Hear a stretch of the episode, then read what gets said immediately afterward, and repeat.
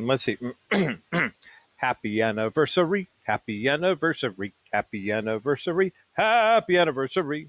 Hey, happy anniversary to you and to me and to all of us involved in the Bottom Line Show.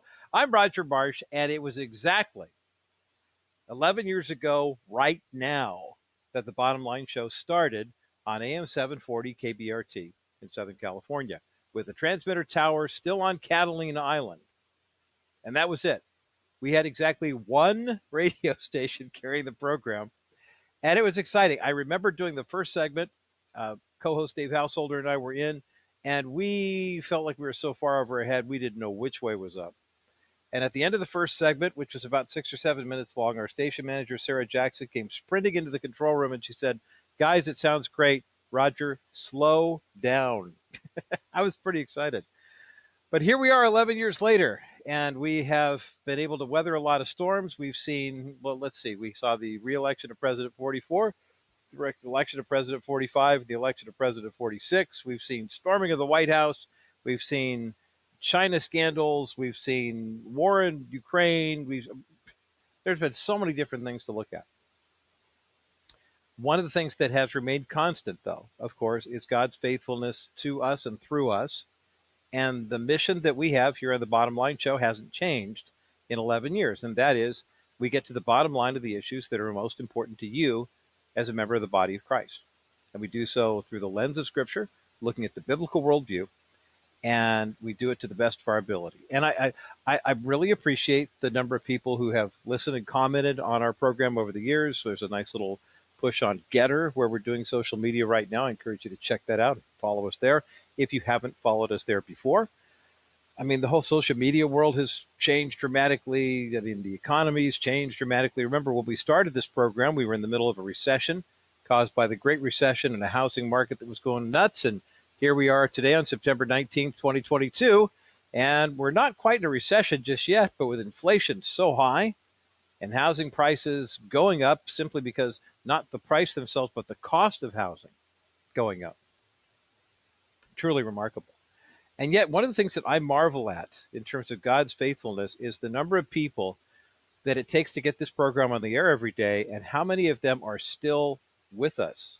I mean, when I think back to September 19th, 2011, of course, the uh, personnel radio station changes rather rapidly. Um, it was in uh, 2012 during the election season that we added our friends up north at KCBC. Uh, we then moved the transmitter tower from Catalina Island to the Cleveland National Forest in the Inland Empire, Southern California, and picked up an FM translator there at 100.7 in Corona. Uh, about three years after the program launched, we added uh, K-Bright AM 1240 in San Diego and also an FM repeater there, 103.3. It was 2017, I believe, 16 or 17, we added our friends at KLDC, uh, AM 1220 in Denver. And we've also since added KLTT, AM 670 in Denver as well. Uh, we've had relationship with KWAM in Dallas and KKPZ in Portland. And we're now currently heard in 31 rated markets. I mean, about every year or so, we pick up a couple more places to play. And it's just, it's, it's been wonderful. It's been so, so much fun and so thrilling. And uh, I'm, I'm very grateful to everybody who, and I consider you, our bottom line show audience, the reason why we're still here, obviously. I mean, it's a commercial radio station, so uh, I don't have to state the obvious too many times, but uh, commercial advertisers buy advertising on the program here. Uh, it isn't like the half hour teaching programs where a ministry underwrites the programming. This is good old fashioned uh, bare knuckles radio and I'm so grateful that a year and a half into the program, a guy named Dennis Wilson called the station and said, I like listening to the program. I used to advertise on Rich Buhler's show. I'd like to sponsor the bottom line for a year. And then a couple of years later, Jim and Stephanie Cover came through and said, We believe in the ministry here. Um, we want to support it. And we've had a number of organizations that have joined the ranks since then. Our friends at Preborn are coming on board today. And we're so excited about the fantastic work that they do in the pro life community. But the reason that they're here is not just because they believe in the mission of the Bottom Line Show. They're here because you, Bottom Line Show listeners, have utilized their services before and purchased their products. And that's how the radio broadcast situation works. And so I'm grateful to you for supporting the program all these years, 11 years now in running. I mean, this is unheard of in Christendom. Uh, but then again, when you look at the Crawford Broadcasting hosts, uh, John Rush has a longer tenure at KLZ, though I think he's been doing Rush to Reason six or seven years. Neil Boron at Neil Boron Live has a couple of tours of duty with WDCX in Buffalo. And then, of course, our esteemed colleague Bob Dutko has been doing the Bob Dutko show, I think, since Jesus was born on WMUZ in uh, Detroit. And so it's it kind of a testament to obviously it starts at the top with Mr. John Crawford Sr. saying, I want a local presence in each of our markets, uh, but we're not going to be afraid to cover national events and current events. Just do it from a biblical worldview. Uh, make sure that you uh, take a look at America's Christian heritage and see how important it is for us to learn that, know the truth about what America is, the American example, the American experiment, and tell the truth about it. And having had a chance to spend time with Mr. Crawford a couple months ago when he was in town and just see the smile on his face that things are going well at, uh, I, am not going to lie. I mean, I'm taking nothing away from our KLDC audience, but uh, uh, KBRT is Mr. Crawford's favorite of the whole group. Uh, full stop. I hear about it all the time from all the other hosts. Oh, you work at K Bright. Huh? Well, you're the LA station. Huh? Well, we're the ones really doing the work. It's like, nah, but you know what? we're we we have this amazing Technicolor Dreamcoat that Mr. Crawford um, gave us, so metaphorically. But nonetheless, we are celebrating our 11th birthday today, and uh, it was just kind of mind-boggling spending the weekend looking back over all the different guests we've had. And uh, my next guest here on the program, this program today, uh, is someone that I didn't realize we've known for a good six, seven years. Lance Izumi is the uh, senior director of research at Pacific Research and Education at the Pacific Research Institute. He's written a couple of books on homeschooling, on charter school. The thing that I love about Lance is he's very, very encouraging. He isn't one of those people. Sometimes the argument when it comes to education is, well, you know, homeschool the only way to go, private school the only way to go, you know, uh, public school the only way to go. Lance is first and foremost focused on how do we get the best education for our children and grandchildren. He's written a book called Choosing Diversity How Charter Schools Promote Diverse Learning Models and Meet the Diverse Needs of Parents and Children. He's also written a book on homeschooling that we talked with him about last year about the idea that homeschooling can be a way for you as a parent or grandparent to uh, you know, really see rapid improvement and positive improvement in the way your students are learning. We're finding this especially in the African American community and the uh, and the Hispanic community. The homeschool boom is the name of that book. We have copies of both of these books to give away today here at the Bottom Line Show, uh, and uh, in honor of the fact that today is our 11th anniversary, we're having the party. You get the presents. Um, everyone wins today here on the Bottom Line Show. Uh, everyone wins. It's really very simple. So 800 227 5278. We have copies of Lance's books, The Homeschool Boom, and also uh, the, choosing diversity, how charter schools promote diverse learning models and diverse needs. One of the things that one of the reasons why I've asked Lance to join us in the program because he's one of our favorite guests, but also if you are in Southern California, specifically in Orange County, tomorrow, September 20th, there's going to be an open forum at the Orange County Department of Education, my dad's old hangout, uh, right there at 200 Kalmus Drive in Costa Mesa, right near the uh, John Wayne Airport. It's a charter school forum on strengthening California's charter schools at a local and state level. Uh, the Honorable Scott Baugh, who's running for the uh, 45th district against Katie Porter for the uh, uh the congressional seat there, is going to be the moderator. Uh, Richard Soto is going to be on the panel along with uh, Kevin Kiley, who's California Assemblyman, who's also running from for Congress, Northern California. former California State Senator Gloria Romero who was the Senate uh, ranking Senate uh, majority leader in the state Senate when she was there 2005 to 2008. A passionate advocate for school choice, uh, for homeschooling, and also for charter schools. She's going to be on the panel too. This is a three and a half hour conversation. I encourage you to go. It's free, and we've got information on how you can uh, either attend it or watch it live. There's a, a, special QR code app that you can scan. We'll put this uh, picture up at the thebottomlineshow.com. On the other side of this break, Lance Izumi is going to join me for a conversation about charter schools, about why they are so important and how strengthening California's charter schools at a local and state level is actually in everyone's best interest, from public to private to home to charter school options. We'll talk about that coming up next as the bottom line continues. Well, a special event is coming up tomorrow here in Southern California, specifically in Orange County, actually not too far from the K Bright Studios, which is a flagship affiliate of the Bottom Line Show. And today I've wel- I'm welcoming back uh, Lance Izumi from the Pacific Research Institute. He's the senior director of PRI's Center for Education to talk about a charter school form. And maybe we can find out why it is that teachers' unions and a lot of other union types don't really like charter schools, but they really do pay some huge dividends. Lance Izumi, welcome back to the Bottom Line Show. Well, it's so great to be on the bottom line with you, Roger. It's always a real pleasure to be able to have the chance to speak with you. Well, let's talk about this issue because we do have a couple of uh, uh, guys on your panel tomorrow night who are actually running for office, and we wholeheartedly endorse Kevin Kiley, Assemblyman who's uh, running for reelection, and also the Honorable Scott Baugh, who is running against uh, uh, the in the old Mimi Walters seat up against, uh, and I can't, I, I've, I've lost her name. I, I don't know. I believe it's Katie Porter. Katie Porter, thank you. I don't know what. Uh, I think I saw some of her ads over the weekend about her saying, you know, Scott Baugh wants to take away your abortion rights, and I thought, really, with all the other issues that people are dealing with right now, that's the one you're leading with. Um, how about education? Let's talk about this. Talk about this charter school forum that you are one of the panelists on that's happening tomorrow. It's going to be the Orange County Department of Education at 200 Kalmus Drive in Costa Mesa from 6 p.m. until 9:30 p.m. Uh, there's no cost to attend, but we'd love to see a lot of bottom line listeners showing up at this event. Lance, what's to what, what's overall what's going to be happening at this forum tomorrow? Well, we're going to have a you know a really uh, wide-ranging discussion on charter schools, and as you mentioned, you know there are going to be a number of different experts who are going to be there. You point out Kevin Kiley, uh, state assemblyman, who for many years has been the vice chairman of the uh, Assembly Education Committee. He's actually now running for U.S. Congress up in the mm-hmm. Sacramento area.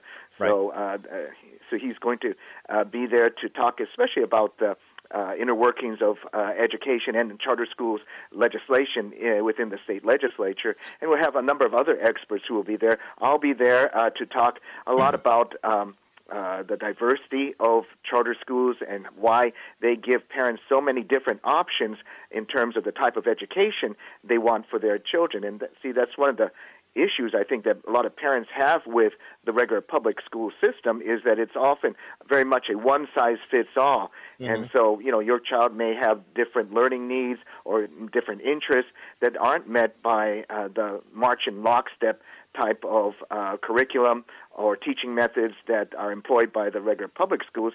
And the good thing about charter schools is that uh, they have the freedom to choose uh, lots of different types of curriculum, different teaching methods, uh, different styles for uh, kids that may better meet the needs of individual children. And so, therefore, giving parents this choice through charter schools will often lead to a lot better uh, outcomes for their children, whether it's academic outcomes, social outcomes, emotional outcomes. It's uh, it ends up being a lot better fit for a lot of families by having this ability to choose a charter school, which are schools for those of your listeners who uh, may not know are. Uh, uh, publicly funded schools, but that are independent of the school districts and therefore have a lot more flexibility and opportunity to uh, have uh, individualized type of curricula uh, that meets the needs of the kids who are their uh, their consumers, their students. Lance Izumi is with me today here on the bottom line, Senior Director of Pacific Research Institute's Center for Education. He will be one of the panelists at this charter school forum happening in Orange County tomorrow night, uh, September the 20th, 6 to 9.30 p.m. at the Orange County Department of Education. We've got a link for information on how you can attend up at thebottomlineshow.com. And Lance, I'm, I'm glad you brought up that issue.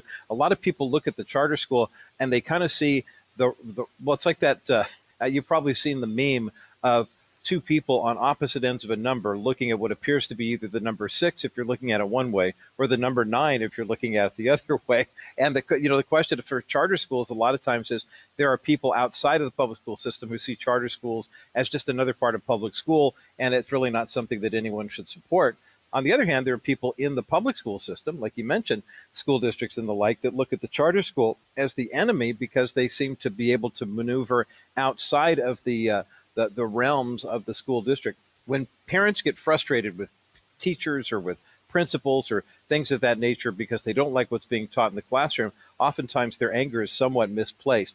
Talk about how a charter school uh, helps a parent or a grandparent who has that responsibility for educating their kids, kind of really does provide for many families the best of both worlds public and private. Well, it certainly does. You know, I think that uh, charter schools have so many different advantages. I mean, one of the advantages they have, I mean, simply is the fact that, uh, you know, if you look at the research data, uh, on average, charter school students do better uh, on the uh, academic subjects, reading, mathematics, uh, than their regular public school peers. And so, therefore, uh, you know, especially given the huge nosedive in learning that's occurred yes. because of the COVID pandemic and all of the school closures, especially in the regular public school sector. That uh, you know you've seen massive declines in learning in both reading and mathematics. I think, and and what you've seen because of that is you've seen a huge exit of parents and their kids from the regular public school system. Mm-hmm. And uh, in fact, uh, if you look at the statistics. I believe the most recent uh, stats show that about 2 million uh, kids have left the regular public school system wow. uh, because of the pandemic. That's a massive number. And, mm-hmm. you know, mm-hmm. here in California, uh, there are hundreds of thousands of kids who have left uh, the public school system. In fact, on the first day of school, uh, just a, a couple weeks ago, uh, 50,000 kids did not show up for the first day of school at LA Unified. Mm. And so what that shows is that there's a huge dissatisfaction amongst parents with the type of schooling that uh, their kids have received at the regular public schools. One of the things that uh, the research has also shown, though, is that a lot of the a significant portion of the kids who have left the regular public schools have gone towards the charter school sector because uh, you know uh, they charter schools in many cases have been able to pivot much better to the learning environment uh, in the, during the COVID crisis and post-COVID, and that they have been able to uh, keep up standards, keep up the learning to a much greater degree than the regular public schools. And so parents have, uh, you know, uh, some of them at least have gravitated towards the, uh, uh, the charter schools as opposed to the regular public schools. And so I think that that's one of the things. Also, too, historically, a lot of uh, parents have left the regular public schools because of issues involving safety. I mean, yeah. right now, one of the things you're hearing from a lot of the uh, schools is that uh, there's a lot more behavioral issues, safety issues going on on campus. And so uh, that, uh, parents are extremely worried about that. I mean, yes, they want their kids to do well in uh, academics, but uh, you know, if you can't guarantee that my child is going to be safe, well, I don't want my child at your school. And right. I think that um, a lot of parents are removing their children from the regular public schools because of these increasing safety issues that you're seeing on a lot of campuses. In my book that I wrote a couple years ago called Choosing Diversity, which is about all the diverse uh, types of charter schools available uh, across the country, one of the reasons, things I saw is that a lot of people chose charter schools because of this issue of safety. In fact, I interviewed uh, some kids at one charter school and asked them, well, why did your parents decide to send you to this particular charter school? And they told me that, uh, well, it was because of safety issues. One fourth grader was telling me that, you know, at his previous regular public school, there had been a shooting uh, involving the police and an intruder on campus, and that really traumatized him. And so he couldn't learn because of that. And so his parents put him into this charter school, and, um, you know, the one thing he said about this school was, it made me feel safe. You know, they had a, a great safety protocol. You know, the gates were locked, all these sorts of things. And he ticked these off. And so he was obviously paying really close attention because he was worried about, you know, how, um, you know, he was his own safety.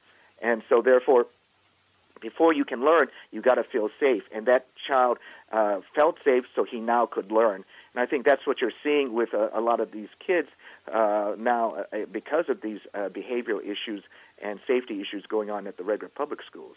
Lance Izumi is with me today from Pacific Research Institute. I'm Roger Marsh, and we're talking about a special charter school forum strengthening California's charter schools at a local and state level. It's happening tomorrow night, Tuesday, September 20th, at from 6 to 9:30 p.m.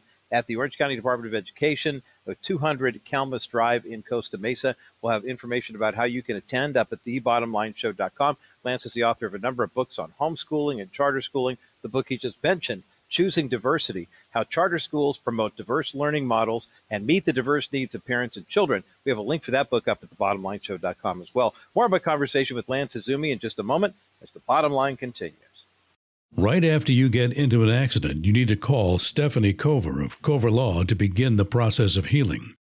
Too many people make the wrong choice and try to handle their case on their own. Don't be gullible. Your insurance company does not have your best interests in mind. Their job is to save money, not help you recover. Stephanie's priority is you. She will help you recover wholly, mind, body, and spirit, as well as get you the settlement you deserve. Begin your recovery by contacting Stephanie first and follow her instructions to streamline your healing process. Stephanie has over 25 years of experience and knows how to get you healed and restored. Although your friends and family may have good intentions, they are not personal injury attorneys, and therefore they do not know the best way to help you. Stephanie Cover does, and she will help you put the pieces back together financially, physically, and spiritually. You need to write down her number now 877 214 4935 or go to kbrightradio.com slash coverlaw. Your healing begins with Cover Law. Stephanie Cover has been a longtime partner of the Bottom Line Show, and today, as we celebrate our 11th anniversary, I can still honestly and proudly say she's the only personal injury attorney I've ever recommended. Contact her when you go to kbrightradio.com forward slash Cover Law, or make sure you have her number in your contacts, 877 214 4935. Welcome back to the Bottom Line Show. I'm Roger Marsh, the 11th anniversary edition of the Bottom Line program, and we're sharing a conversation with Lance Izumi, uh, the Senior Director of Research, Pacific Research uh, Institute's uh, Center for Education.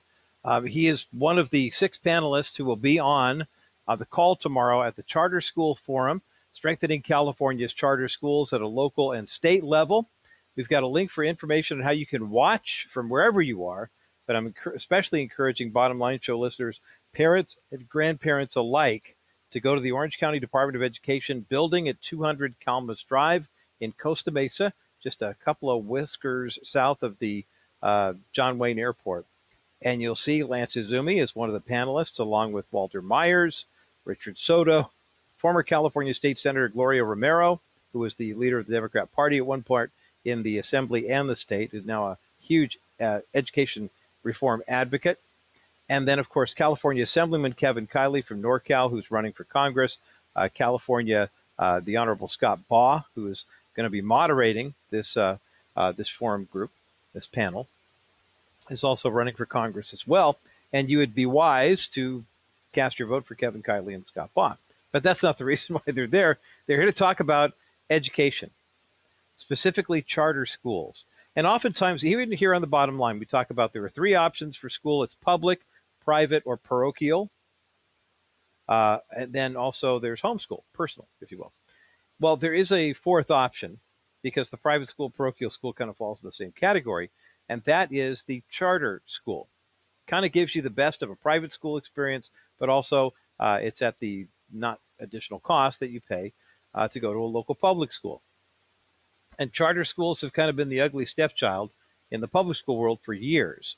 But as Lance has written, Lance Izumi has written in a couple of books, including his book Choosing Diversity How Charter Schools Promote Diverse Learning Models and Meet the Diverse Needs of Parents and Children, and also his book on homeschooling, uh, the homeschool boom uh, that was a result of what's happened in public schools because of the pandemic. As more and more people are realizing that that distance learning, that Zoom learning, if you will, that happened during the pandemic actually cost students dearly. And now it's, it's almost as if, I'm not going to put this as a full blown conspiracy, but it's almost as if government officials knew either they were so naive to think, oh, yeah, we'll just put them on Zoom. They can study from home. It'll be fine. They won't lose a thing. Or they knew, yeah, if we put this plan in place, it's going to literally hold them back a year and we'll still get paid. And that's that's not fair to teachers. It was certainly not fair to teachers and administrators, but you have to wonder who's behind it. Well, now with 2 million fewer students in public schools across the country and somewhere around 4 to 500,000 fewer students attending in the, in the People's Republic of California, public schools need to do something to try to woo and win families back and beefing up their charter schools might possibly help. Lance Izumi has written from Pacific Research Institute, has written a book called Choosing Diversity How Charter Schools Promote Diverse Learning Models and Meet the Diverse Needs of Parents and Children. There's a link for that book up at thebottomlineshow.com. He's also the author of the book called The Homeschool Boom. And there's a chapter in there on charter schools as well. We've got a couple copies of these books to give away right now, and it's an Everyone Wednesday because it's our anniversary.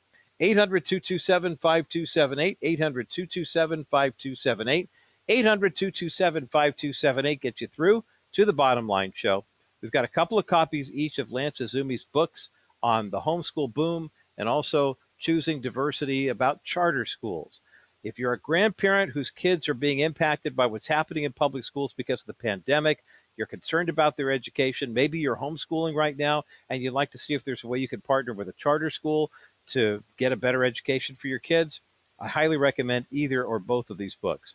Choosing Diversity How Charter Schools Promote Diverse Learning Models and Meet the Diverse Needs of Parents and Children, and also The Home School Boom Pandemic Policies and Possibilities, both by my guest today here on the bottom line, Lance Izumi.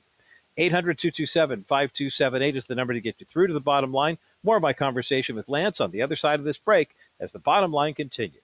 Lance Izumi is with me today here on the bottom line. I'm Roger Marsh. We're talking about an opportunity for you as a parent, a grandparent, as a concerned citizen who's looking at the public school situation where you are, anywhere here in California or Colorado, people who are listening to us right now online. Uh, Lance is Senior Director of Pacific Research Institute's Center for Education. He'll be a panelist right here in the OC tomorrow night, September 20th, at the Orange County Department of Education. They've set aside about three and a half hours for a conversation about charter schools and how to strengthen California's charter schools at a local and state level. Um, Lance, you've written a couple of books on this topic. One we were discussing before the break uh, called Choosing Diversity How Charter Schools Promote Diverse Learning Models and Meet the Diverse Needs of Parents and Children, which is an outstanding book about why, you know, making the case for charter schools. But you also wrote a book last year we had a conversation about about homeschooling and the fact that during the pandemic, as we talked about before, a couple million fewer students in public schools, a lot of parents are either choosing a private school, a charter school, or a homeschool option. And I know in that book, The Homeschool Boom Pandemic Policies and Possibilities Why Parents Are Choosing to Homeschool Their Children. We've got that link at the thebottomlineshow.com as well. I know you have a section in that book on the connection between homeschooling and charter schooling. Kind of give us an overview, if you would, about what that's all about. Well, thanks, Roger. Yes, it's absolutely right. I mean, I think a lot of people uh, don't realize that uh, it's not necessarily an either or, that you either choose a charter school, for example, if you don't want to go to a regular public school, or you choose homeschooling. Well, actually, you can have the best of both possible worlds in many cases. Uh, you can choose a homeschool charter school, and there are really two types of those homeschool charter schools. The first type of uh, homeschool charter school is really where uh, you have a, a regular brick and mortar type of facility uh, that is a charter school, but uh, homeschools can enroll their kids in this charter school. They can take uh, the kids can take uh, different types of courses, enrichment classes, uh, you know, whether it's uh, art or dance or even uh, some types of advanced classes or uh, really in, uh, special interest types of classes, and uh, you know, ha- be taught at that brick and mortar facility for maybe a couple days a week. But then the rest of the week, the family gets to homeschool their child at home, you know, as one would think that homeschoolers would. And but one of the things that those homeschoolers also have access to through the charter school is not just these classes, but also uh, a lot of these charter schools will have uh, on hand an entire library of different types of curricula that the parents can choose from. And so uh, instead of having to make a search uh, on the internet or something like that to figure out, you know, what type of curriculum am I going to use for my child as I'm teaching my child at home. They can uh, look at all the different types of curricula that is in stock at the charter school. So that's one type of charter homeschool. There's another type called a non-classroom based charter school, and what that is is that uh, you homeschool your child, uh, you know, just uh, like you would uh, if you were uh, an independent homeschooler, you do enroll your child as a charter school student, but what you do is uh, what you get is a, a credentialed teacher who will be basically your advisor. So if you have questions about uh, how to teach your child uh, this or that, uh, or in this subject or that subject, or if you have other types of uh, learning questions about your child, you can then uh, have regular meetings with this uh, teacher who will then advise you. I mean, you don't have to listen to that person, but they mm-hmm. will be there always as a support mechanism for you as a homeschooler who is uh, teaching their child at home. And so uh, you you get that opportunity uh, through that charter school to access not only that teacher, but also too you get a certain amount of funding through the that homeschool charter school uh, that will allow you to then uh, spend that money for various types of uh, services, whether it's, let's say, perhaps you might want to hire a private tutor uh, because your child needs uh, special help in certain subjects, let's say math or some other subject, or else you know there may be other types of services or classes that you want your child to uh, engage in, maybe like arts or music. You can then uh, use that money to pay for uh, so, uh, those types of specialized courses. So you get a wide-ranging opportunity to use uh, the, these resources provided by the charter schools to pay, get uh, those types of tools that will help your child learn and in a very individualized and personalized way. And again, it's not this one size fits all. It's uh, about making sure that what your child needs is addressed through the funding decisions uh, that the parent makes about how to use that money that is provided through the charter school. That's great information from Lance Izumi, the Senior Director of Research of Pacific Research Institute's uh, Education Department and author of a number of books. We've had him as a regular guest here on the Bottom Line Show. I mean, today's our 11th anniversary of the Bottom Line Show, Lance, and I realized that we've been talking to you for more than half the time that we've been on the air here. So we've always benefited from your tremendous examples. So glad that Lance is going to be in Orange County tomorrow in Costa Mesa as part of a charter school forum strengthening California's charter schools at a local and state level. We've got a link for that information up at thebottomlineshow.com. Scott ba- uh, is going to be uh, moderating the forum. Uh, California Assemblyman Kevin Kiley, who's now running for Congress, is going to be one of the panelists. And another one of the panelists, you know, I, I mentioned a couple of guys who have good conservative Republican stripes, as it were, uh, but help us uh, take a look at this from the nonpartisan point of view, Lance Izumi, because I know you don't get in there to be Paul political. You're you're all about pro education. And one of the panelists is Gloria Romero, former state senator. She was a former member of the California State Assembly. Uh, at one point, was the Democratic majority leader of the California State Senate for about four years in the uh, mid aughts, as they say. She's going to be on the panel as well. Talk about what what she brings to the table as an education reformer. No, I think that's an important point to bring up, Roger uh, it's uh, this issue of charter schools and school choice more broadly, but uh, specifically charter schools, is not a partisan issue. It's not a Republican issue. It's not a Democrat issue. It, uh, you see support for charter schools that goes across the board. In fact, recently uh, there was uh, polling data that came out that like 84% of Americans said that charter schools should be available for people who uh, wanted to use those for their children. And that means, of course, that you have tons of Republicans, tons of Democrats who support the concept of charter schools. And Gloria Romero, uh, as you pointed out, who had been the majority leader for the Democrats in the state Senate uh, for a number of years, she represents that type of bipartisanship, uh, that type of bipartisan support for charter schools, uh, not just in California but across the country. And so Gloria has been a big advocate for charter schools. She's been involved in a number of different types of charter schools uh, since her uh, days in the state senate in the legislature, and so she's going to be bringing uh, a real, uh, I think, uh, compelling perspective to this issue of charter schools to underscore the fact that uh, this is not a partisan or even ideological issue. This is about giving uh, parents the opportunity to uh, choose the best education for their children, and it doesn't matter, you know, where you live in this state, you know, and uh, you know where who what you're registered as in terms of political party. It's all about the children. And so that's why you see on an issue like charter schools, you see people working across the aisle together to make that option available to parents. And I think it's really one of the um, best things we see in um, you know our uh, current day politics, where you have so much divisiveness. uh, in so on so many issues. Yet in this area of giving parents uh, choice and the opportunity for their uh, kids to really excel and do well, you see that type of cooperation between Democrats and Republicans and independents. I think that's wonderful to see. And Lance Izumi, I'm encouraging bottom line listeners, uh, if you're anywhere within driving distance of Costa Mesa tomorrow night, uh, Tuesday, September the 20th. And for even from our KCBC audience, if you're in Central Valley, if you're in NorCal, there are planes. I mean, literally, this is right down the street from John Wayne Airport. I think it'd be worth getting on the plane, flying in, and getting up to take it, go to SNA, and make the drive down there 6 to 9:30 p.m. Scott Baugh moderating. Gloria Romero is on the panel along with Kevin Kiley and, of course, the esteemed Lance Izumi. Lance, we've got 60 seconds left in our conversation time here. Uh, we've got a lot of grandparents who listen to the program right now who are probably used to seeing what happens at school board meetings and things like that, where more and more parents and grandparents are speaking up for the benefit of kids.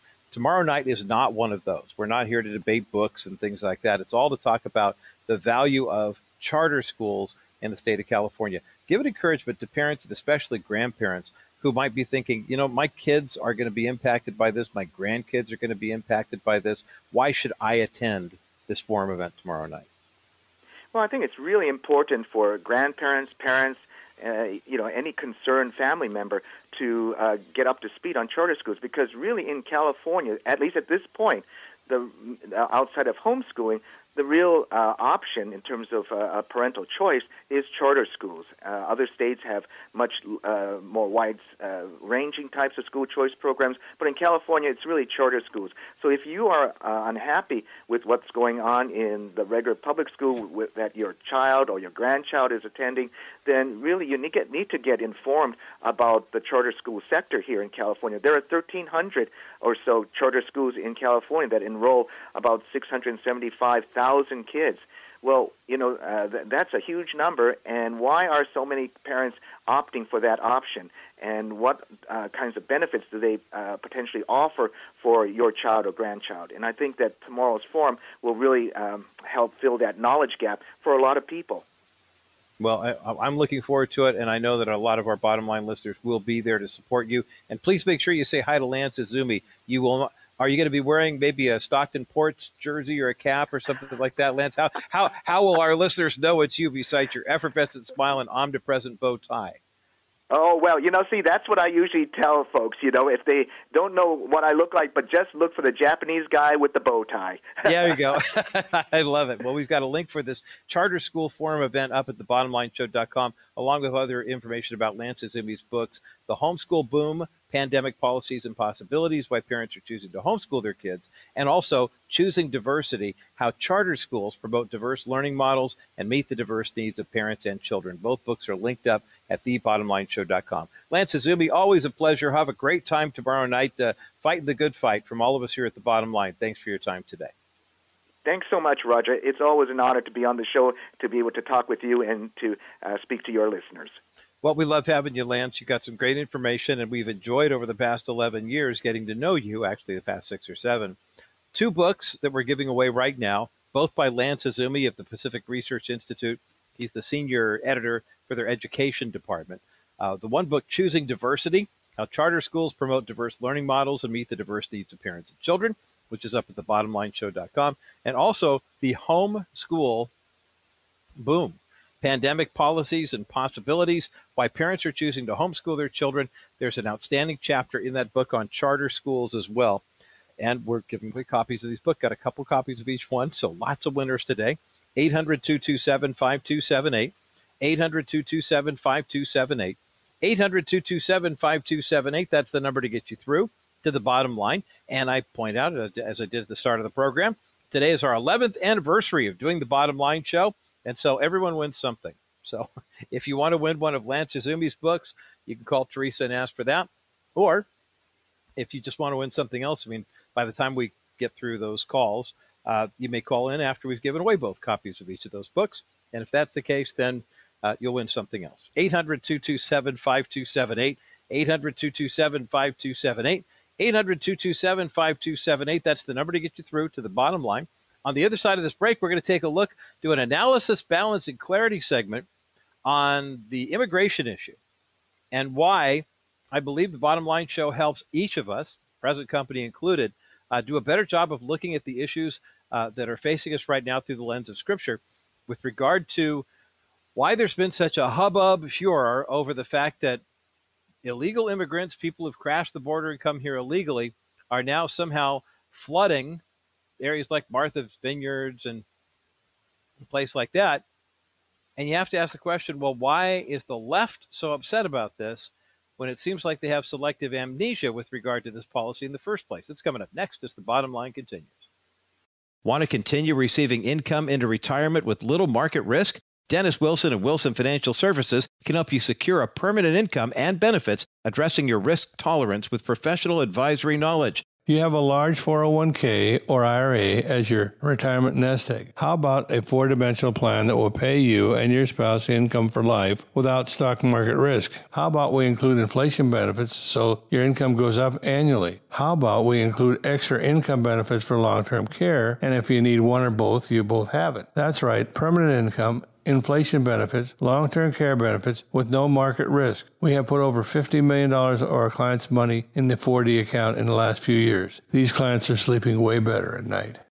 Learn more when you call Wilson Financial today at 800 696 9970. 800 696 9970. Wilson Financial for simply better alternatives. My thanks again to Lance Izumi, the Senior Director of Educational Research at Pacific Research Institute uh, for giving us a wide open conversation about the benefits of charter schools, how they can be used in terms of helping families that are homeschooling. I know we have a lot of bottom line show listeners who are grandparents who are actively involved in the uh, the homeschooling process for their grandkids. And that's why I recommend these books so highly. There's an event happening tomorrow in Orange County, and I, I mentioned the in person attendance at the Orange County Department of Education at 200 Kalmus Drive in Costa Mesa. The Charter School Forum, strengthening California's charter schools at a local and state level.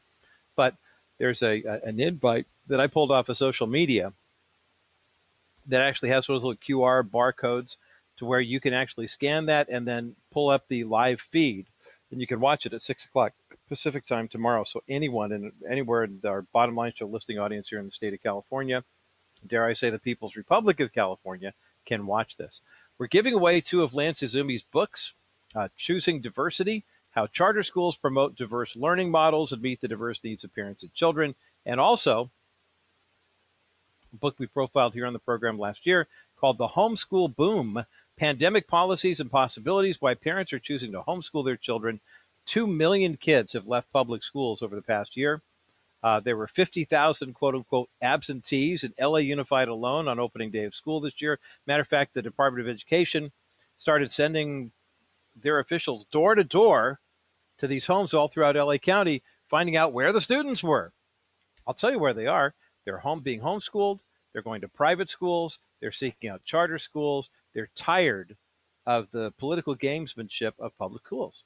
Simply put, California used to have 6.2 million students in public schools. That number's down to 5.8. So, of the 2 million students that have left public schools during the pandemic, 20% of that total came from the People's Republic of California. Uh, people are voting with their feet, as Carl Karcher used to say, and I think it's a good thing. Not this is not a stick at the public schools. It's to say, look, as a parent or a grandparent, if you are the primary responsible party for the education of your kids or grandkids, you do what's best for you first and foremost. If it's a Christian school, go Christian school. If it's a private school, go private. If it's public, go public. If it's charter, go charter. If it's homeschooling, go homeschooling. But do what is best for the child that you have been entrusted to raise. Full stop. If money's an issue, find out. Like Lance was talking about, you can homeschool with a side order of charter school, and there may be some funding for you to be able to do that from home. Uh, we've had a couple of employees at the Bottom Line Show flagship station here at KBRT who have benefited from doing homeschool using public school curriculum that they didn't have to pay for. But they could take the basics of the public school curriculum, add to it a side order of biblical worldview, and their kids are turning out great. 800 227 5278. Everyone wins today because it is the 11th anniversary of the Bottom Line Show. Uh, two copies each to give away of Lance Izumi's books, Choosing Diversity How Charter Schools Promote Diverse Learning Models and Meet the Diverse Needs of Parents and Children. And also, The Homeschool Boom Pandemic Policies and Possibilities Why Parents Are Choosing to Homeschool Their Children, both by my guest today, Lance Izumi. 800 227 5278. 800 227 5278. And the Charter School Forum gets underway tomorrow night, 6 p.m. Pacific Time at the Orange County Department of Education at 200 Kalmus Drive. You can scan that code to watch it online for free at thebottomlineshow.com. You know, uh, the, the title of his book regarding uh, charter schools, remember the whole diversity thing? We're seeing this now. This is a big deal in corporate America. Diversity, uh, equity, inclusivity. Remember, we saw the vice president of the United States on her campaign back in 2020 talk about, uh, you know, having a guaranteed quality of equity and outcomes. Remember how she did that that voiceover for that commercial? Remember, John F. Kennedy said this is all about equal opportunity for people, and Kamala Harris, 60 years later, says it's all about guaranteed outcomes. That's called communism. It starts with socialism. It just, uh, you know, but this is where leftists are. I want it to feel right. I, I want my intentions to be good. I don't don't don't ask me about my motives. My intentions. That's what it's all about. I, I never intended for people to get hurt by the tax increases. I never intended for. We don't want a border wall. We want open borders. Everybody should be able to come here. Re- remember the mantra that came from uh, a couple years ago. I believe this came. Uh, this was a sign that was a yard sign during the 2020 election. And of course, 2020 was a hotly contested year because of all the racial tensions, George Floyd, et cetera, et cetera. And there were a lot of people on the left who posted this following sign, kind of a, a creed, if you will. This is what we believe in this household. We believe, next line, Black Lives Matter. Next line, love is love. Next line, women's rights are human rights. And no human is illegal. Remember that? The mantra of the left. Black lives matter. Of course they do. All lives matter, but if you say all lives matter, people go, now wait a minute, we're focusing on black. Okay, I get it. I totally understand. All lives matter. And for 246 years in the United States, many people have wondered if that really does matter because they were black and they said, hey, wait, my family didn't get that. My family wasn't free on July 4th. I, I hear Lee Greenwood singing you know, God bless the USA, and I'm proud to be an American, where at least I know I'm free. And I'm saying, hey, wait a minute, for 150 years, my family didn't know I was free. So I mean, I, I get that. And when you look at the BLM organization and, and the $10 million that just got stolen basically by the founder, you begin to wonder. They come out with a great sentiment, they do a lot of fundraising, but then nothing changes. Remember, love is love? That's the left's way of saying, hey, we support gay marriage and non binary, transgender, whatever, and love is love. So you can't argue it because it's all about love. Well, we as Christians look at the biblical definition of love and we see four different definitions in the Greek. We see agape, we see Philadelphia, we see storge, we see eros. When we understand, we can define all those different categories. So love is love is not a definition. Women's rights are human rights, the sign says. Well, sure. okay. Thank you, non sequitur. We appreciate the straw man argument once again. Women's rights are, well, but women are being denied their rights, and so they're. Yeah, okay. Anyone been to Saudi Arabia recently? Iran, Iraq? Have you seen the mass demonstrations of what women are doing there in the Middle East? Cutting their hair and burning their hijabs? Because of the mistreatment of women. Do you realize how disrespectful that is to the men who want to put lord that over them? But you know what they're saying? We don't care. We don't care.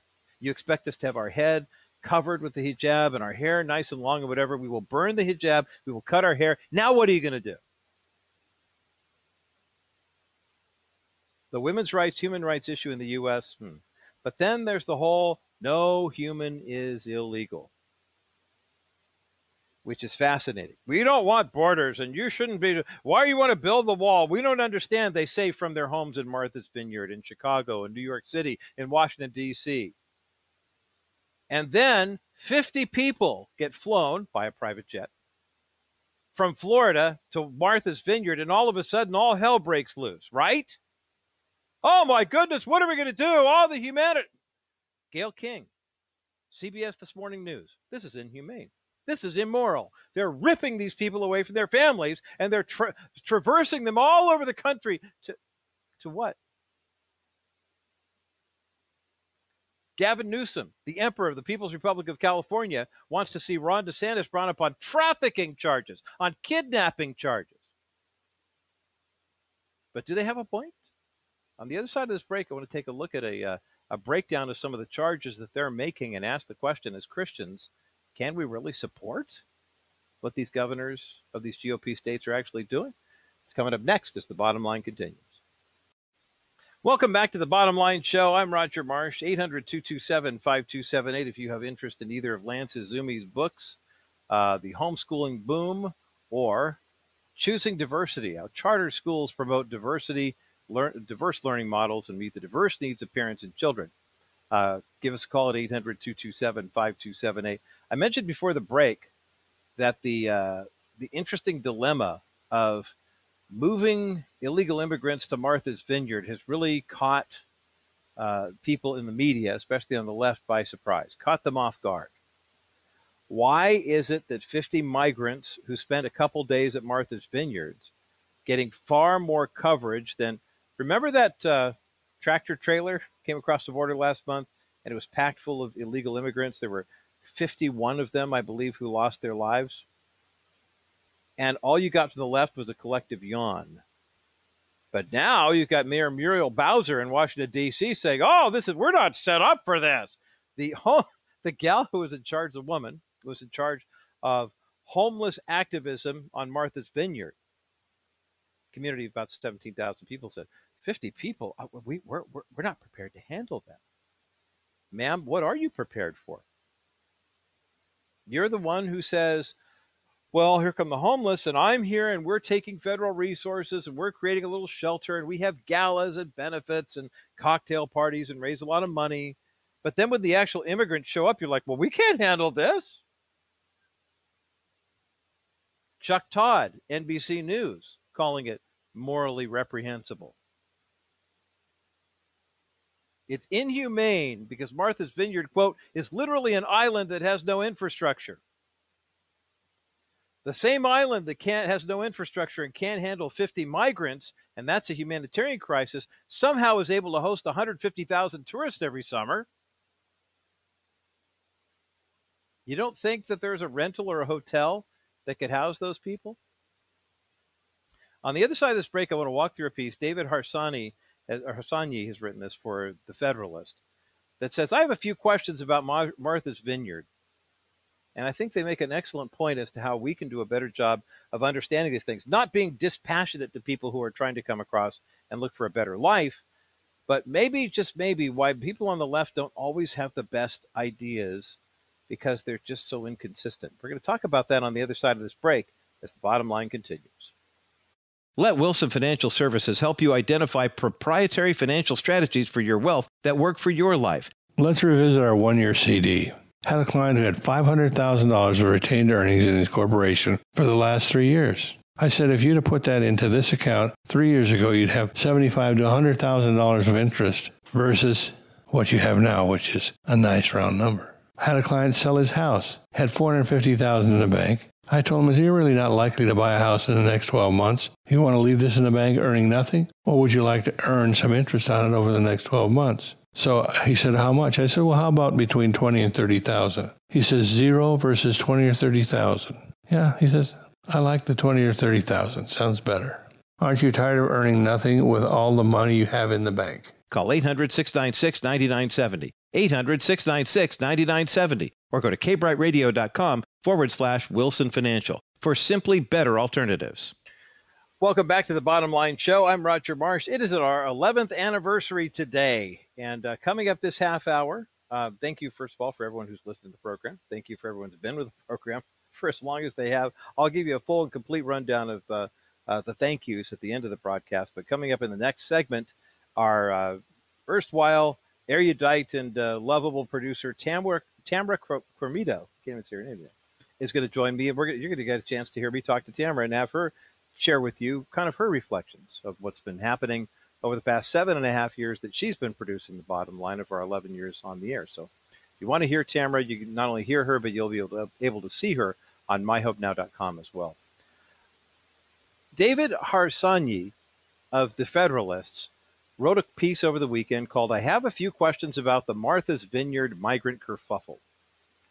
And I want to share it with you because if you know the story, immigrants are coming into the United States in record numbers, many of most of them legal, but many of them illegally. There's over a million plus people that come in from Mexico and Central and South America every year legally. That's not the issue. The issue is the couple hundred thousand that come in illegally, they get all the headlines. And the left has kind of a love hate relationship with them. The left loves the, the votes that they bring with them if we give them all sorts of free stuff. Uh, Victor Davis Hanson has called citizenship into question as a result of their being here. And then the right lives them, quite frankly, because they're cheap labor. So, I mean, there's a no win situation here unless somebody wants to admit what the real problem is. But here's what David Harsanyi writes in the Federalist that I think is fair with regard to the way the left is handling this. He writes A person can make a compelling case that dropping unsuspecting migrants off in places like Chicago or San Francisco is cruel, because those are tough towns. But Martha's Vineyard?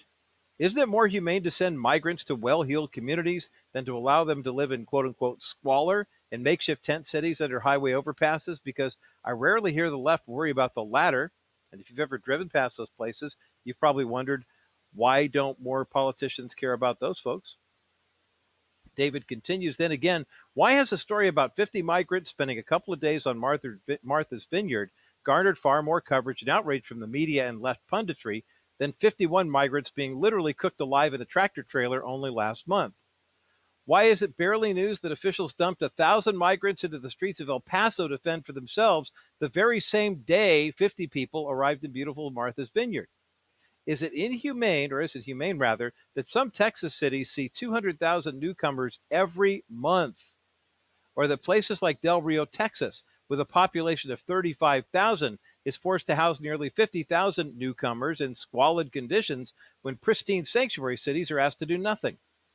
The White House says that Ron DeSantis is using these, quote, tactics we see from smugglers in places like Mexico and Guatemala. If the governor of Florida is guilty of, quote unquote, human trafficking for flying 50 migrants to one of the wealthiest communities in the U.S., what do we call the Biden administration's policy of sending 70 secret chartered planes of migrants to Florida in the middle of the night? NBC's Chuck Todd claims that sending migrants to Martha's Vineyard, quote, is inhumane because it's a literal island that doesn't have any infrastructure. If the island can't handle an influx of, oh, 50 migrants, a humanitarian crisis, says the community, how on earth are they still able to host 150,000 tourists every summer without that same necessary infrastructure? Well, scratch that. How is it able to host the thousands of tourists who continue to visit the island in the fall? There are numerous rentals and hotels in operation right now that could easily host 50 people. If wealthy, cocooned left wing voters support anarchy at the border, don't they have a moral and societal obligation to also take on the burden of helping integrate, care, and guide those newcomers? We're in this together, after all. Should municipalities that virtue signal with declarations of quote unquote sanctuary cities be prepared to live up to that designation? And if people of Martha's Vineyard are welcoming, generous, salt of the earth types, why is it quote unquote cruel to send them immigrants? How many of these migrants are going to end up settling down on the island? If they, unlike nefarious Republicans, are true Christians for hosting 50 people for nearly two whole days, what does that make the citizens of Texas, the border towns, or the people of Arizona, New Mexico, or Florida who house housing hundreds of thousands of amnesty seekers and illegal immigrants? Yes, David Harsanyi writes, I'm begging those questions. Be curious to get your take on this. If you have a comment, you can write to us at thebottomlineshow.com. But one of the parts of the program that I love here and have loved for the past 11 years and continue to enjoy is something we call analysis, balance, and clarity where we take an analysis of the issue. And this article is really speaks to me because of all the hyperlinks in it that gives you opportunity to read different articles and different viewpoints. They're all housed on one page. And then you get the balance. You get a chance to see this from the left and the right, and then get some clarity on the issue. What is the deal here? Why is it that so many people will virtue signal? I mean, it, may I be so bold as to recommend to you a couple of other articles, not the least of which has something to do with the current White House. That 70 chartered planes issue? Absolutely. That's happening. As a matter of fact, NBC News reported that about two weeks after Greg Abbott, the governor of Texas, indicated that he would be busing the illegal immigrants to these uh, well heeled Democratic cities, President Biden announced he was going to do the same thing. And quite frankly, a lot of those people are going to LA in the People's Republic of California. Now, California Governor Gavin Newsom accuses Ron DeSantis and Greg, Greg Abbott of kidnapping. He's even called their transporting of illegal immigrants morally reprehensible. Well, he might be surprised to find out about the big city mayor who ran a program years ago called Homeward Bound. And no, this is not the movie with Michael J. Fox and Sally Field and Don Ameche.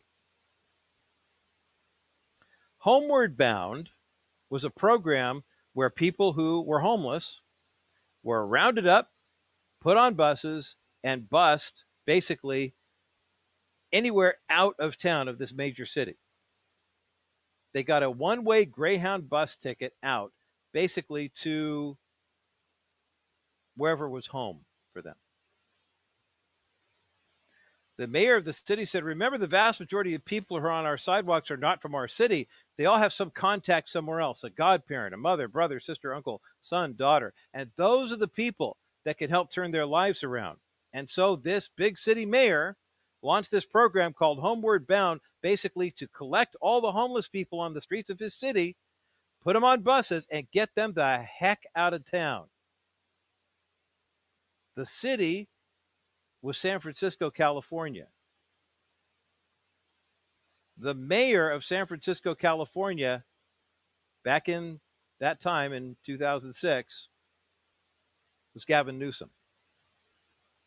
The same Gavin Newsom who says that it's morally reprehensible for Ron DeSantis to take 50 immigrants from Florida who came here illegally, put them in planes, and fly them to Martha's Vineyard, is the same guy who had a plan to pick up homeless people and say, we're going to send them home. Mr. Mayor, then, now Mr. Governor, where exactly is home? Do you suppose, maybe for just a split second, that the people who are living on the streets of San Francisco, who are doing drugs on the streets of San Francisco, who are defecating on the streets of San Francisco, and have made, quote unquote, the city uninhabitable, don't have a connection with the people to which you want to send them to? As a matter of fact, in 2019, HBO has a program called Axios on HBO. And he was pressed about this whole program. And he said, well, no, no, no. I mean, it, it was really very basic for us. You have to understand the majority of the people who benefited from Homeward Bound came from Texas. Now, basically, if you look at San Francisco's figures between 2004 and 2018, approximately 20% of homeward bound trips took place inside of California. The other 80% took the homeless people outside of California, and Texas accounted for 6% of those trips. This past June, Homeward Bound ended as a standalone program. It's now part of California's Access Points program, sponsored by the Department of Homelessness and Supportive Housing and run by now Governor Gavin Newsom. So the same guy who wants to tell Ron DeSantis it's un American for him to send these people to different cities has a plan in place for California's homeless to send them to different cities. Analysis, balance, and clarity will help serve you well. It's helped serve me well, and it has for us for the past 11 years. Today, here on the bottom line, we're looking back at our 11 year journey. And as we continue, our producer, Tamara Quimito, is going to join me, and we're going to, you're going to get a chance to hear her, maybe for the first time on the radio, talk about why uh, the bottom line show is so important to her, so important to y'all, and uh, what we can expect in the next 11 years. That's coming up next is the bottom. Newport Bay Mortgage will steer you in the right direction toward the truth about reverse mortgages. Owner Cliff enjoys educating every client and wants to debunk the misconceptions you may have heard. You'll see that an FHA approved reverse mortgage gives you financial freedom. You can use it to pay bills, cover unexpected expenses, or watch your children and grandchildren enjoy themselves while you're still alive. Cliff informs you of the facts. Drawing from his 40 years of reverse mortgage experience, you must be 62 years or older for the FHA program and at least 55 for a conventional high volume program.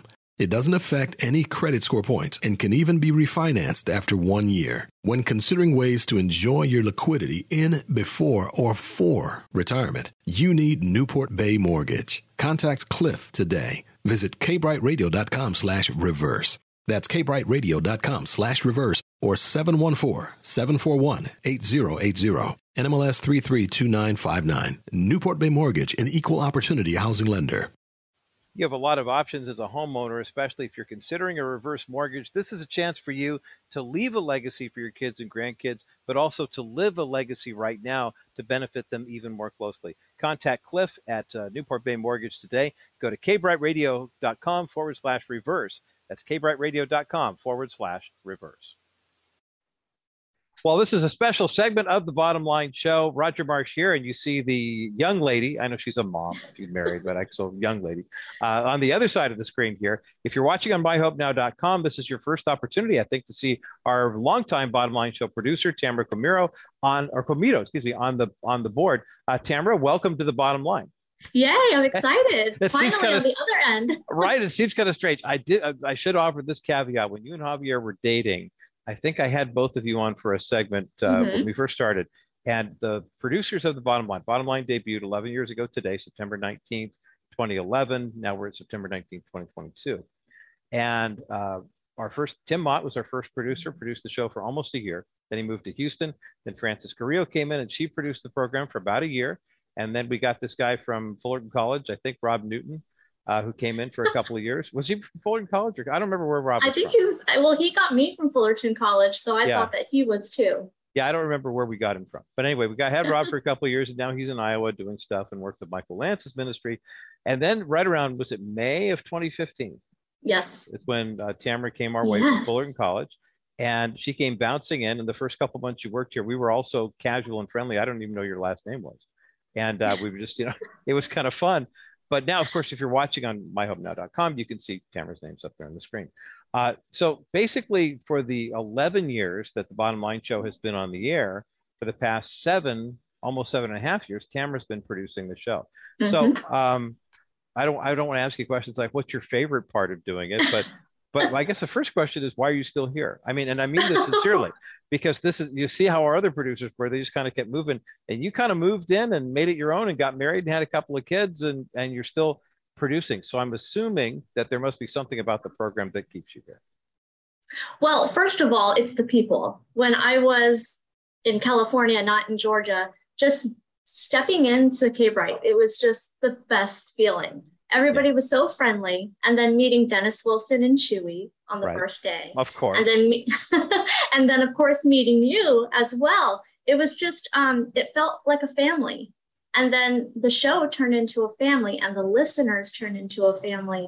And then I made friends with the listeners, and it was, I guess, my favorite thing about the bottom line show is the family I created. Yeah, yeah. It's, it's an amazing feeling every day. It is. It's wonderful. I know that the listeners that we've had so many long-time listeners of the show who have called in over the past, even past couple of years, especially during the pandemic, we started to hear from more people because they didn't have as many outlets to get out and be around and stuff. Mm-hmm. And I love looking at the call reports. Tamara, uh, the calls come through to Teresa and to Joel and to Todd, and then Tamara compiles them and sends out a list to us each and every week.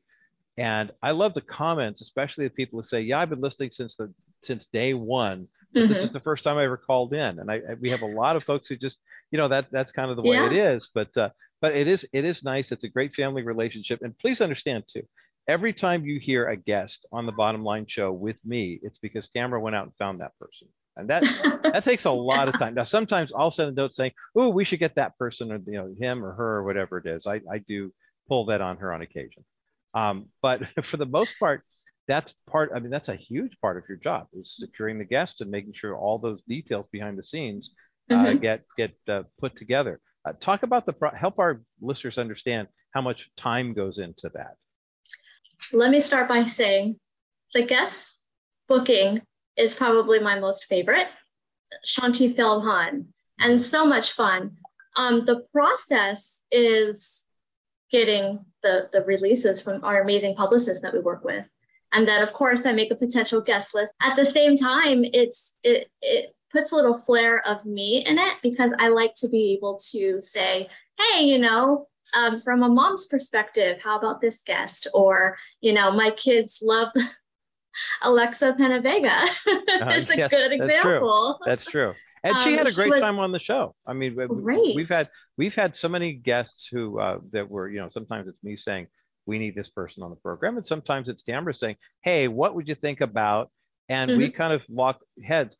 People, one of the comments that I see, Tamara, in the uh, the cue sheets that you give us each and every week about the number of people who are on the, the bottom line shows people love the variety and yes. i'm so proud of the fact that when you look at other christian radio programs here in the markets that we're in um, oftentimes they have a tendency to stay on one or two topics and that's about it and our job is to not only get to the bottom line on the issues but to talk about the fact that there are so many things happening in the world right now that we could look at through the lens of scripture mm-hmm. and hopefully edify people with in terms of you know, going into all the world and preaching the gospel. And so you're kind of our quarterback for that in terms of saying, hey, let's get this former Disney Channel star on. Let's yes. get you know, this musician. Let's get this politician, you know, whoever it is. And we meet some of the most interesting people. And that first contact they have is with you. I'm talk- talking with Tamara Comito. She's our producer, long time producer of the Bottom Line Show. And today's our 11th anniversary. And so, since it's our 11th anniversary, and I realize Tamara hasn't actually been interviewed on the program for this segment, she is our guest. How have how has the program changed since you started producing it? And then maybe the more personal question is, how has the program changed you? Well, the program has changed, at least changed me. I work faster now. um, from being in the studio and having to, you know, run the board and make sure the breaks are are evened out, good to go. The music, the bumper, the bumper music, and um, making sure the guests call in on time. Um, taking the callers for the call-ins for our listeners. Um, it, it made my work ethic, uh, I would say, a little more um, structured, which is what I needed coming from Fullerton College because that radio station there, it's chaos and it's so much fun. And coming here, it was a little more laid back, a little more comfortable for me.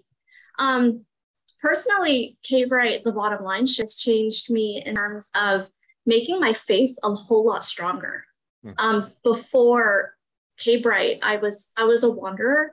I was a little confused on my Christian faith. I wasn't sure, you know, who God was. I went to church as a young child, but it was never, um, it never stayed. We never stayed in church. Uh, we bounced around church to church trying to find our home church. We just couldn't find it. Um, but then I just stopped going. And then finding finding you and K Bright and the Bottom Line Show, it it made me want to pursue God more. And and that's where my journey has kept seven and a half, eight years later, I'm still finding him and it still feels great. And I'm, I'm excited, you know? Yeah.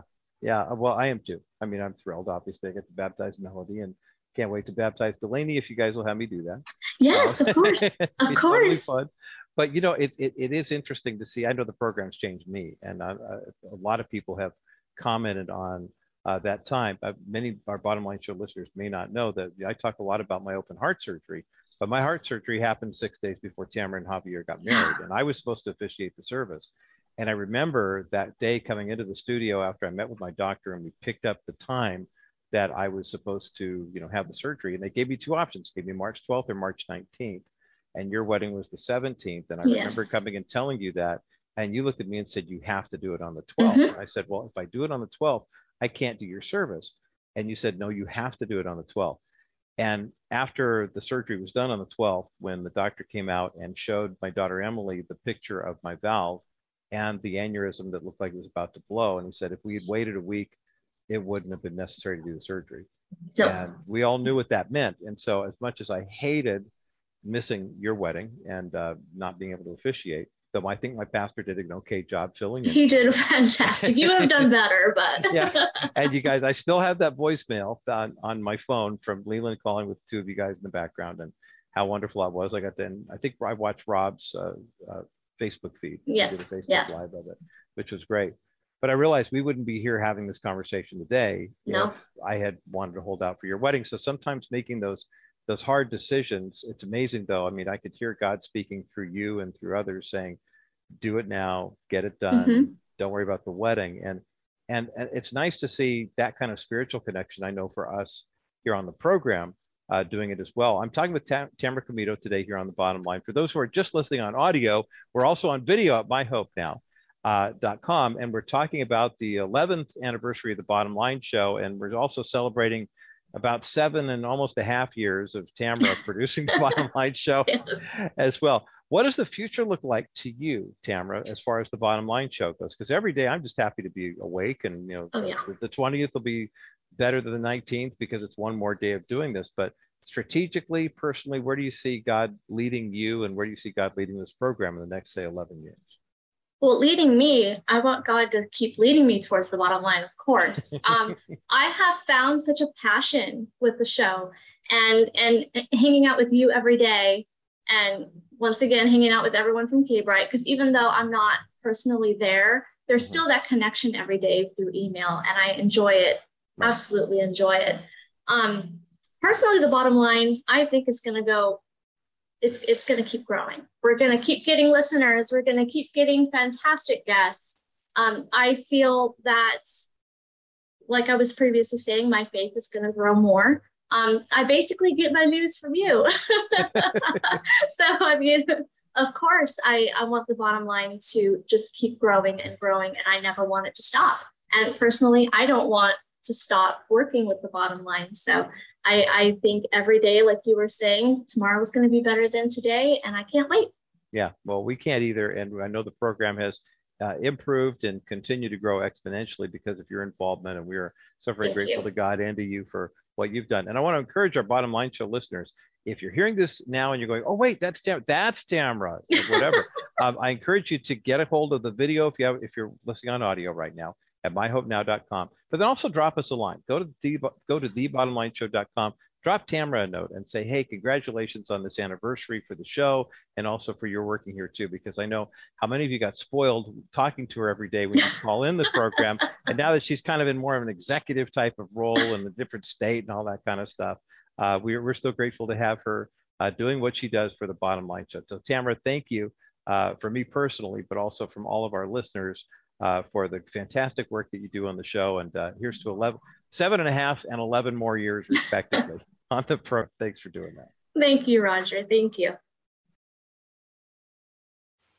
That was a lot of fun to record earlier today on myhopenow.com. And uh, you can see the video if you've ever wanted to meet Tamra and see what it's like for that. This is one of our weekly meetings, you know, just kind of get to go and kind of plan out the week. And we decided to uh, commit it to uh, memory here today. I want to thank a whole bunch of people uh, for making the Bottom Line Show happen these past 11 years. Uh, I'll start with our board operator today, Joel Dominguez, and uh, Teresa Kim, who's been answering the phones and handling marketing for us. Uh, low these many, uh, uh, well, this past year anyway. Um, and I think about Terrence Cross, who's handling things for us at KLDC in Denver, has been with us as long as we've been on KLDC. And I'm grateful for Shay and, and Mike Trium and everybody at KLTT, our other affiliate in Denver for uh, uh, coming alongside and bringing with us. Uh, Jim Wells, uh, and I think it's John Yazel who handled KCBC before Jim arrived. They Jim is the voice you hear every afternoon and every morning too here on KBRT, our flagship affiliate, telling you what programs are coming up next.